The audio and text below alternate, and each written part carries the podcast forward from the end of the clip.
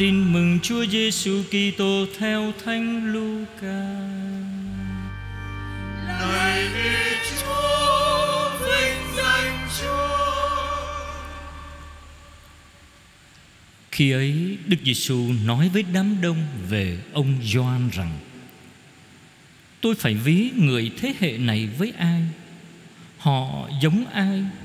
Họ giống như lũ trẻ ngồi ngoài chợ gọi nhau mà nói Tụi tôi thổi sáo cho các anh Mà các anh không nhảy múa.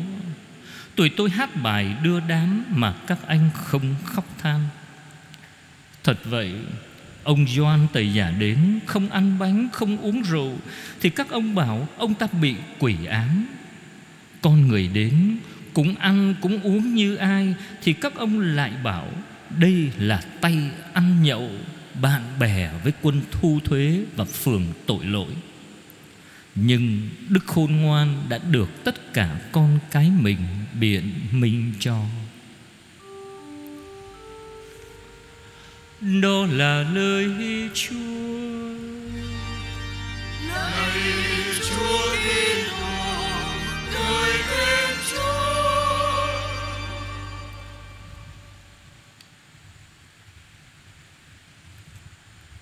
Thưa anh chị em Chúng ta vừa nghe Chúa Giêsu dùng dụ ngôn.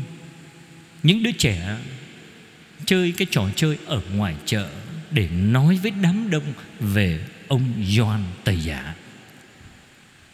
Thế thì Chúa muốn nói gì với tất cả chúng ta Qua cái dụ ngôn này?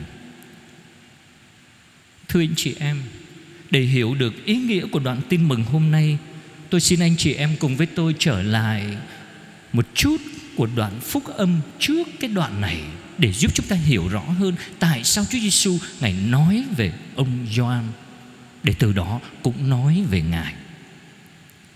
Vâng cũng trong chương 7 từ câu 18 đến câu 30 kể lại về ông Gioan Tẩy Giả, sau khi nghe Chúa Giêsu bắt đầu công khai rao giảng tin mừng và danh tiếng Chúa được loan truyền khắp nơi thì Gioan Tẩy Giả đã sai hai môn đệ đến hỏi Chúa Giêsu có phải là đứng phải đến hay không hay là họ còn phải đợi một ai khác.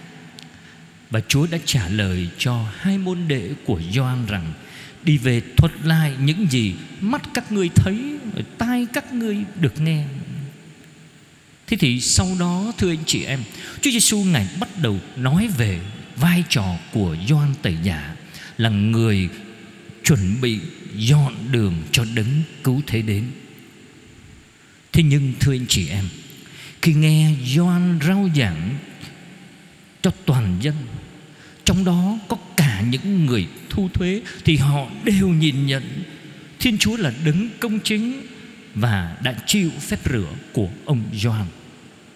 Còn ngược lại những người Pharisêu và những người thông luật thì lại khước từ cái ý định của Thiên Chúa về họ hay nói cách khác, đó là kế hoạch mà Thiên Chúa mời gọi họ thực hiện thì họ lại không chịu và họ cũng không đón nhận giáo huấn của Gioan Tẩy Giả rao giảng cũng như phép rửa của Gioan. Cho nên anh chị em và tôi hiểu được lý do tại sao Chúa Giêsu ngài dùng dụ ngôn những đứa trẻ ngoài trời chơi cái trò chơi để nói về cách họ đối xử với Gioan.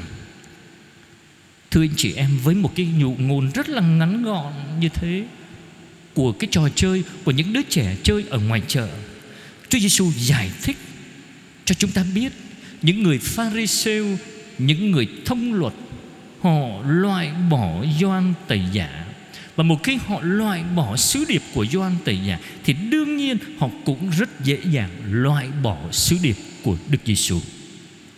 Cho nên Chúa Giêsu ngài ám chỉ những người Pharisêu như là người của thế hệ này. Thế thì cái thành ngữ thế hệ này nó có ý nghĩa gì? Vâng cái thành ngữ thế hệ này, nó có cái ý nghĩa xấu. Nó nói về thái độ từ chối, phủ nhận không tin Chúa Giêsu là đấng được Chúa Cha sai đến. Cho nên anh chị em đọc trong phúc âm Thánh Luca những chương tiếp theo cụ thể như là chương 11 chẳng hạn, ở đó chúng ta thấy những người Pharisêu, những người thông luật họ đòi Chúa Giêsu phải làm dấu la để chứng minh Ngài được Chúa Cha sai đến. Và cái thành ngữ thế hệ này gợi nhắc lại cái thế hệ xấu xa là tổ tiên của họ. Sau khi họ được Chúa giải thoát khỏi Ai Cập và trong sa mạc trên đường tiến về đất hứa, thì thưa anh chị em, họ lại loại bỏ Thiên Chúa.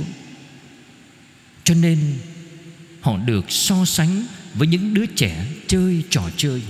Họ không nhảy khi những đứa trẻ khác thổi sáo nhạc đám cưới. Và họ cũng chẳng khóc khi những đứa trẻ khác đang khóc than của đám tang. Hãy, hãy nói cách khác. Họ phản ứng lại. Họ không chấp nhận sứ điệp Gioan Tây Giả kêu gọi họ sám hối.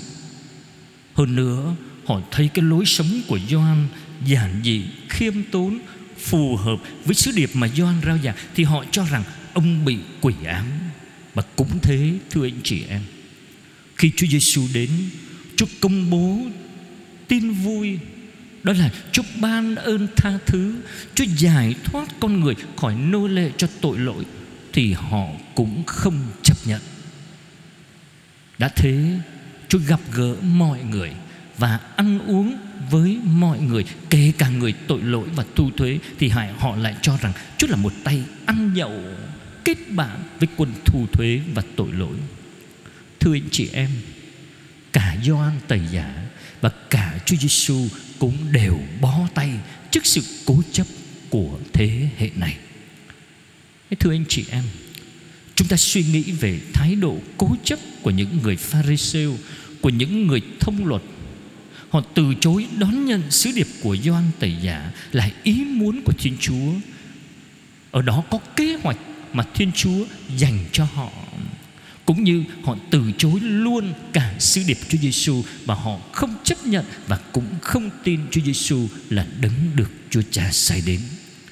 Chắc hẳn anh chị em và tôi cũng trách móc họ, trách họ nhưng cũng là cơ hội để chúng ta nhìn lại và tự hỏi tôi có cố chấp và từ chối sứ điệp của Chúa mà mỗi lần tôi được nghe và lời Chúa mời gọi tôi hay không?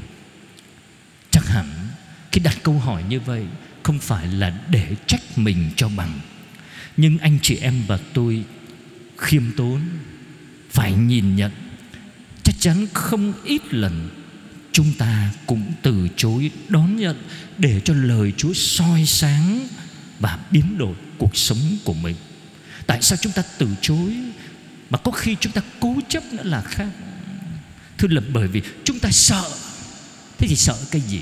Vâng sợ lời Chúa quấy rầy lương tâm của mình. Mình sợ lời Chúa biến đổi cuộc đời của mình Để mình không còn được sống trong tự do ích kỷ Theo ý muốn của mình nữa. Đó là điều rất thực tế mà chúng ta cần phải suy nghĩ và chúng ta cần phải nhìn nhận và chúng ta cũng cần phải phân định điều này rất là rõ ràng ở nơi anh chị em và tôi. Khiêm tốn biết như thế để làm gì? Và chắc chắn chúng ta khiêm tốn xin Chúa tha thứ cho những lần chúng ta cố chấp khước từ lời của Chúa soi sáng muốn thúc đẩy chúng ta biến đổi cuộc đời. Và đồng thời, Kính nhớ các vị tử đạo Triều Tiên hôm nay, Xin cho tôi và anh chị em biết noi gương các vị tử đạo nói chung Và cách riêng các vị tử đạo Triều Tiên.